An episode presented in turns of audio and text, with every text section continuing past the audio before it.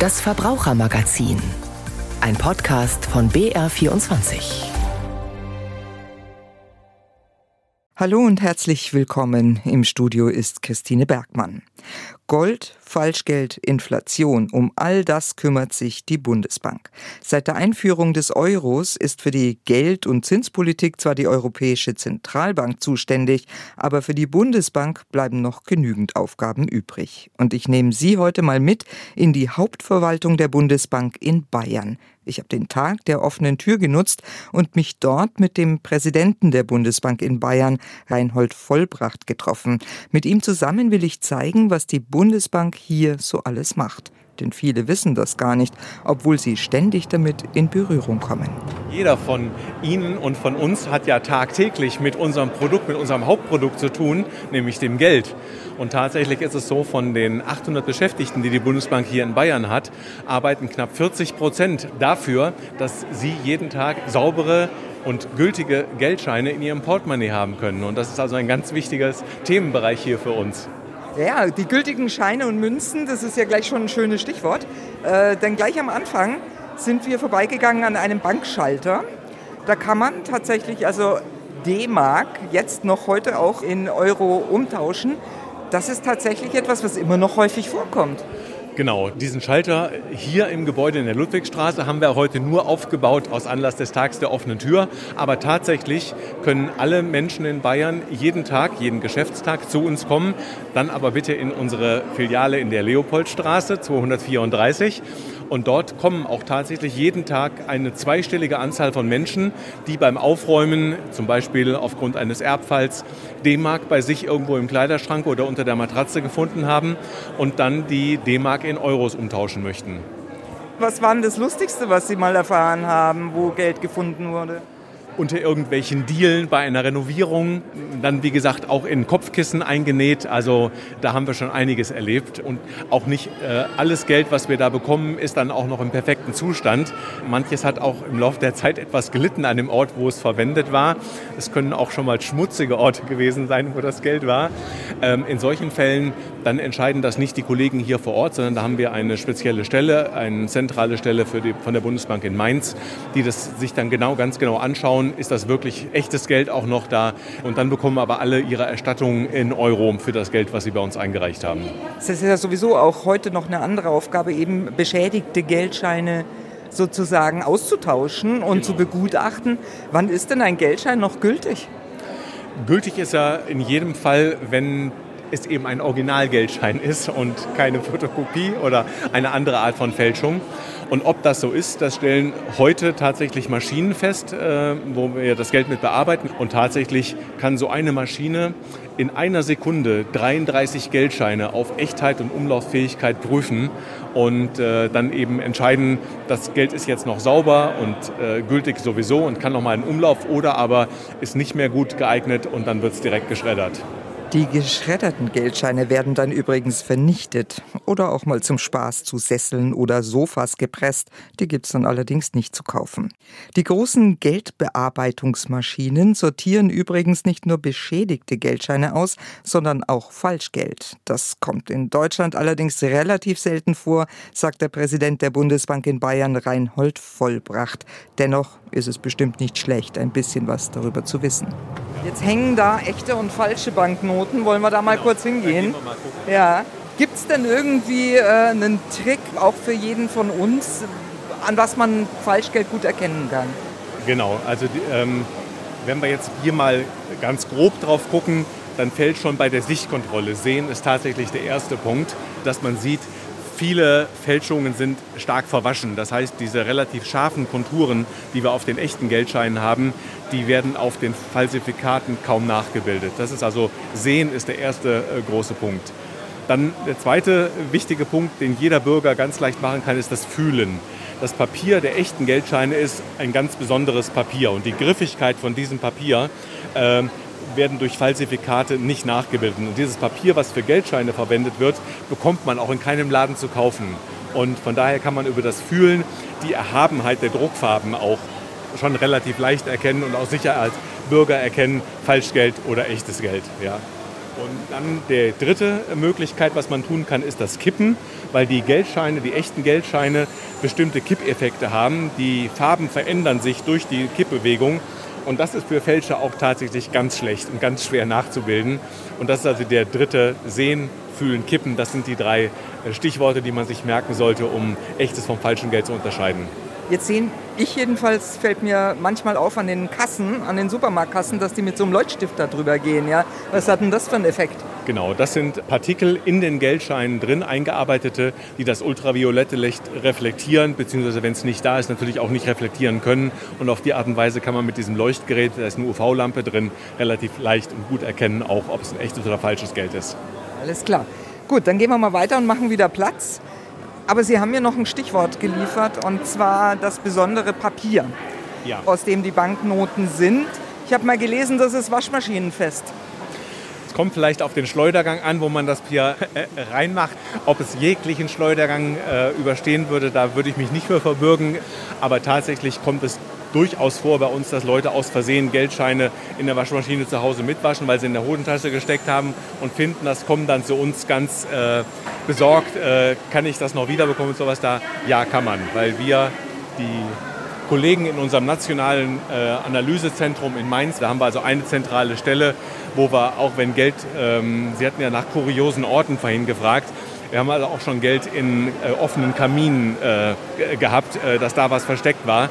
Und dann ist plötzlich nicht mehr das ganze Geld äh, da, sondern nur noch ein verkohlter Rest. Und die Kolleginnen und Kollegen dort in Mainz versuchen auch da festzustellen, wie viel Geld ist es gewesen, um dann äh, dem Einreicher eine Erstattung zukommen zu lassen.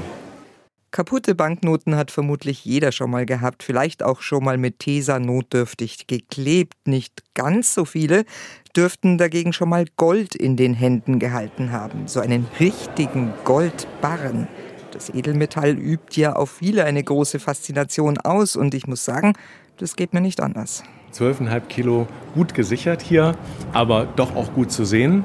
Und ich würde sagen, Frau Bergmann, jetzt fassen Sie mal da rein und versuchen mal, ob Sie ihn anheben können. Das mache ich glatt, aber dann müssen Sie das Mikro halten. Das mache ich. so, mit beiden Händen? Oder eine Hand. Eine Hand, dann links. Okay.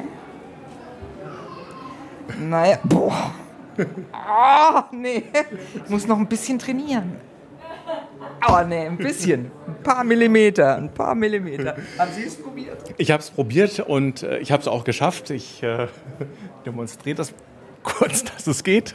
Boah, der macht es einfach mit ein paar Fingern. Festgeklebt ist. Genau, ja, das ist sicherlich ein Highlight und äh, wir sehen hier auf dem Foto eben, äh, wie die übrigen Goldbestände der Bank gelagert sind. Das Gold ist nicht alles an einem Ort, sondern ein Teil ist in Deutschland bei der Bundesbank im Tresor in Frankfurt. Es ist aber auch ein größerer Teil in London und in New York, den Haupthandelsplätzen für Gold. Genau, aber die Bundesbank verwaltet eben für die Bundesrepublik. Es ist ja nicht unser Gold, sondern es ist Gold der Bundesrepublik Deutschland, ähm, was wir aber verwahren. Und äh, tatsächlich hat also Deutschland äh, 3.355 Tonnen Goldreserven und die sind also auf diese Standorte verteilt. Damit nicht alles auf einmal geklaut wird, falls sich das tatsächlich mal jemand trauen sollte. Kaputte Banknoten, Falschgeld, Gold, das sind die praktischen Dinge, die greifbar für uns alle sind. Aber es gibt auch Aufgaben der Bundesbank, die weniger anschaulich, aber sehr wichtig sind. Und dazu gehört die Geldpolitik, ganz aktuell die Bekämpfung der Inflation. Entschieden wird das zwar alles bei der Europäischen Zentralbank, aber die Bundesbank spielt da schon eine wichtige Rolle. Für Reinhold Vollbracht das Herzstück. Über Herrn Dr. Nagel, den Präsidenten der Bundesbank ist Deutschland ja im EZB-Rat, also dem Rat der Europäischen Zentralbank, vertreten. Und er entscheidet auch damit über die Geldpolitik. Und wir haben ja jetzt gerade eine Serie von Zinserhöhungen äh, hinter uns, um die hohe Inflation in Deutschland zurückzubringen. Wir versuchen jetzt hier mal ein Stückchen bildhaft und visuell für die Menschen darzustellen, wie ist da eigentlich der Wirkungskanal, wenn jetzt die äh, EZB die Zinsen erhöht, welche Auswirkungen hat das auf die Bankzinsen, hat das auf die Nachfrage nach Krediten bei den Banken, hat es auf die Nachfrage nach Waren und Dienstleistungen und auf die Preisentwicklung, die ja uns als Bürgerinnen und Bürger in diesem Land dann von äh, besonders interessieren. Und Da sehen wir eben tatsächlich, wie dieser Wirkungsmechanismus bei einer Anpassung oder bei einer Senkung der Zinsen funktioniert und äh, versuchen also diesen Prozess tatsächlich mal ein bisschen darzustellen. Und was man auch hier sieht, dass wir tatsächlich eine gewisse Wirkungsverzögerung haben. Das heißt also, dass es eine ganze Weile dauert, wenn die EZB jetzt die Leitzinsen erhöht, bis wir dann, äh, wenn Sie jetzt mal den Schieber nach oben machen, also die Leitzinsen erhöhen. Also ich erhöhe jetzt mal die Leitzinsen. Genau. Wow, ja. Äh, ich gehe jetzt mal hoch. Oh, bis ja. die Preise wieder runtergehen von ihrem höheren Niveau und wir wieder ein stabiles Preisniveau herstellen. Also zuerst gehen die Bankzinsen natürlich nach oben, ne, wenn die Zinsen steigen. Gleichzeitig geht die Nachfrage nach Krediten zurück, die Nachfrage nach Waren und Dienstleistungen. Genau, das ist das, was, wir jetzt sehen, dass wir eben tatsächlich äh, zwei Monate. Da ist der Jenga-Turm äh, für die Finanzstabilität eingestürzt. Frau Bergmann und ich stehen ja. noch am Mikrofon. Wir, uns ist nichts wir, passiert. Wir sind noch da, genau. Wir genau. gehen auch noch mal zur Seite. Ja. Vielleicht, ähm, aber wie lange ist denn diese Verzögerung? Das ist ja jetzt in der Zeit richtig spannend, weil wir warten ja, klar, es gibt genau. eine kleine Entspannung, ja. aber so, so wirklich einen Durchbruch sieht man bislang noch nicht. Genau, also wir gehen davon aus, das ist jedenfalls ein Stückchen Wert aus der Erfahrung, dass es 18 bis 24 Monate dauert, bis der Effekt aus der Zinserhöhung sich voll äh, materialisiert, umgesetzt hat über diesen Kanal der Transmission und bis wir sozusagen die maximale Wirkung sehen von den Zinsentscheidungen, die jetzt getroffen worden sind. So.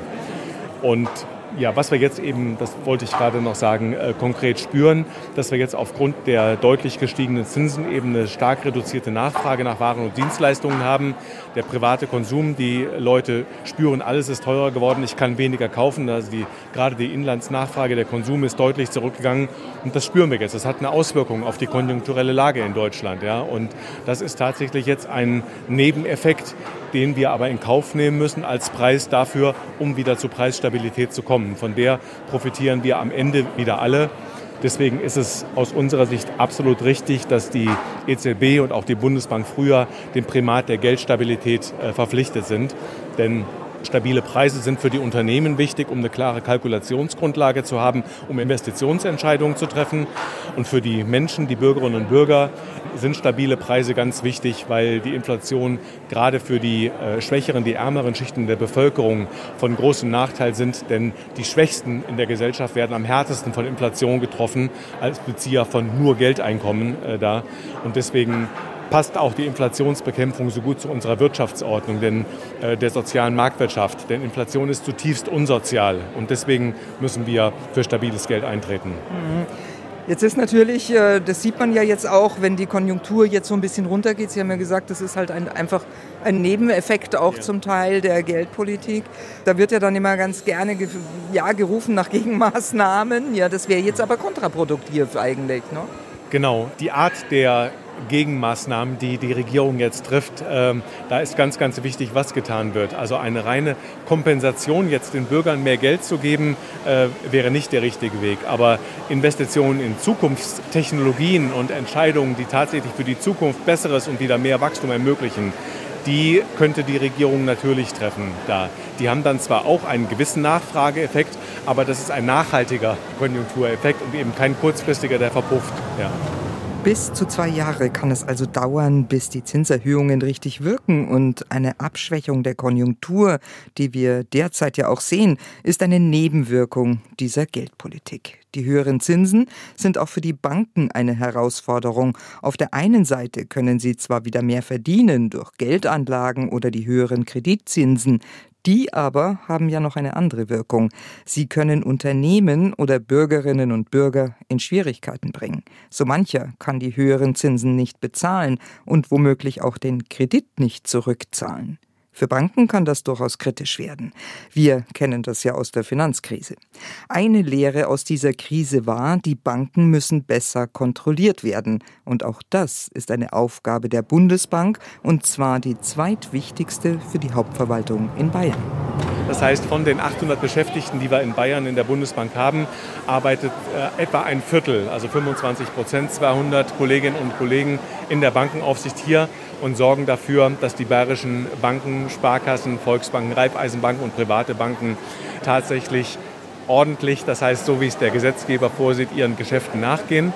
Und wir haben bei den Bankenaufsehern drei große Gruppen. Das eine sind die Bank Prüferinnen und Prüfer, das sind die Kolleginnen und Kollegen, die direkt in die Banken vor Ort reingehen und sich dort anschauen, das, was die Mitarbeiter in den Banken tun, ist das richtig und auch wirklich so, wie die Bank uns das Glauben macht, dass es richtig ist. Also wirklich vor Ort äh, sich die Dinge anschauen, die Prozesse in den Banken, ob die richtig sind. Dann haben wir eine Gruppe, das ist das sogenannte Datenmanagement. Die sorgen dafür, dass die Meldungen, die die Banken im Hinblick auf die ganzen Zahlen zu Krediten, zu der Wirtschaftslage ähm, und so weiter, dass diese Daten tatsächlich stimmen und integer sind, sodass die Analysen, die wir äh, mit den Daten dann unternehmen, um die Solidität einer Bank festzustellen, dass die also auch gute Analysen sind. Das bringt uns nämlich zu der dritten Gruppe. Das sind also die Analysten, die wir für jede Bank hier haben. Und da laufen alle Fäden für jede einzelne Bank hier in Bayern zusammen. Und am Ende von diesem Analyseprozess für jede Bank steht eine individuell festgelegte Eigenkapitalquote für jede Bank. Das heißt also, gemeinsam mit der BaFin legen dann die Kolleginnen und Kollegen hier fest, ähm, was auf die Mindesteigenkapitalanforderung, die für jede Bank kommt, noch oben drauf kommt, aufgrund des spezifischen Risikoprofils einer jeden Bank. Und da gibt es halt Banken, die sind ein bisschen risikoreicher unterwegs, die müssen dann auch ein bisschen mehr Eigenkapital vorhalten und andere sind ein bisschen konservativer unterwegs und die kriegen dann nicht so einen hohen Eigenkapitalzuschlag. Und das, wie gesagt, äh, läuft am Ende bei den Analysten zusammen, wo wir dann gemeinsam mit der BaFin die Entscheidung treffen, wie viel Eigenkapital eine Bank jetzt vorhalten muss. Jetzt hat ja Bayern relativ viele zu beaufsichtigen. Genau. Äh, und wie steht es denn um die bayerischen Banken? Die bayerischen Banken stehen insgesamt sehr solide da und haben auch die starke Zinserhöhung, die wir jetzt im letzten Jahr durch die Zinspolitik der EZB äh, gesehen haben, ganz gut verkraftet da. Aber natürlich müssen sich die Banken in Bayern, auch in Bayern, jetzt darauf vorbereiten, dass durch die schwache konjunkturelle Situation wahrscheinlich mehr Unternehmen insolvent werden im Verlauf des Jahres und auch im nächsten Jahr, was dann zu Abschreibungen auf Kredite führen kann und entsprechend Vorsorge treffen, dass da auch dann keine Bank überfordert wird und dann womöglich die nächste Krise auslöst. Die Bundesbank hat aber nicht nur ein Auge auf die Banken, sondern auch auf viele Unternehmen hier in Bayern. Sie hat nämlich eine eigene Ratingagentur. Bekannt sind vielen ja die großen Ratingagenturen wie Standard Poor's oder Moody's oder Fitch. Und äh, tatsächlich haben wir also in der Bundesbank auch eine eigene kleine Ratingagentur und die Kolleginnen und Kollegen dort beurteilen jedes Jahr ca. dreieinhalbtausend bayerische Unternehmen im Hinblick auf ihre Bonität und legen da genau wie das die großen Ratingagenturen auch machen, ein Bonitätsurteil fest. Schließt sich automatisch die nächste Frage an, warum geben denn die Unternehmen der Bundesbank ihre Bilanz? Warum macht die Bundesbank das überhaupt? Der Grund dafür ist der, Banken, die sich bei der Bundesbank Geld holen wollen, müssen ja der Bundesbank Sicherheiten geben, weil wir natürlich keine unbesicherten Geldkredite an die Banken herausgeben. Und als Sicherheit für die Gelder, die wir den Geschäftsbanken geben, können die Banken uns tatsächlich Wirtschaftskredite, die sie an Unternehmenskunden vergeben haben, als Sicherheit hereingeben. Und dann nehmen wir aber nur Kreditforderungen, die von Unternehmen ausgezeichneter, unzweifelhafter Bonität sind. Und da vergewissern wir uns selber. Da verlassen wir uns auf niemand Dritten, sondern das machen wir selber und analysieren deswegen selbst die Unternehmensbilanzen von den ganz großen bayerischen Unternehmen, egal ob sie Automobilhersteller oder Elektrokonzerne nehmen, äh, bis hin zu kleinen und mittelständischen Unternehmen. Und für die ist es natürlich auch ein Gütesiegel, eine Auszeichnung, wenn sie ein gutes Ratingurteil von der Bundesbank haben. Und dann können die Banken bei uns die Forderungen an diese Unternehmen äh, einreichen äh, und wir nehmen die als Kreditsicherheit rein. Das ist der Grund, warum es das gibt, dieses Geschäftsfeld. Und wie gesagt, dreieinhalbtausend Unternehmen jährlich äh, reichen uns ihre Bilanz hier ein. Aber wenn Sie sagen, Sie haben ja auch die ganz großen, kann es da sein, dass Sie zu einem anderen Urteil kommen als die anderen Ratingagenturen? das deckt sich meistens schon sehr, sehr gut. Ja, aber Sie wissen aus der Vergangenheit, äh, dass auch die großen Ratingagenturen nicht immer ganz richtig gelegen haben. Dann ist es für uns schon besser, wenn wir aus eigener Anschauung äh, und vielleicht auch mit einer manchmal noch ein bisschen kritischeren Brille uns äh, das Unternehmen angeschaut haben. Vertrauen ist gut, Kontrolle ist besser, gilt hier offenbar. Wir haben unseren Rundgang ja beim Bargeld angefangen und da gibt es immer wieder auch die Sorge, dass es abgeschafft wird und die EZB arbeitet auch an einem digitalen Euro. Beides hat seine Berechtigung, sagt dazu der Präsident der Hauptverwaltung der Bundesbank in Bayern, Reinhold Vollbracht. Also wir als Bundesbank ähm, sind an der Ecke sehr klar in unserer Aussage, dass wir immer in dem von der Bevölkerung nachgefragten Umfang qualitativ hochwertiges Bargeld bereitstellen wollen. Und solange die Bevölkerung in Deutschland Bargeld haben möchte, werden wir als Bundesbank das Bargeld bereitstellen. Wir haben gesehen, da hat die Pandemie eine deutliche Veränderung gebracht. Vor der Pandemie war es so, dass ca. 72 Prozent aller Kauftransaktionen, die die Menschen in Deutschland gemacht haben, mit Bargeld gemacht worden sind. Also 28 Prozent waren mit Karte oder anderen äh, Medien da. Nach der Pandemie äh, liegt dieser Prozentsatz nicht mehr bei 72, sondern nur noch bei 58 Prozent. Also 14 Prozentpunkte weniger ähm, haben wir jetzt an der Transaktionsanzahl, die mit Bargeld gemacht werden. Aber das ist immer noch ein bedeutender Anteil hier. Und wir haben den Eindruck, das ist jetzt auch wieder relativ stabil. Also das ist nicht so, dass das kontinuierlich weiter sinken wird in dem Umfang, wie wir es in der Pandemie hatten. Geht aber auch nicht zurück.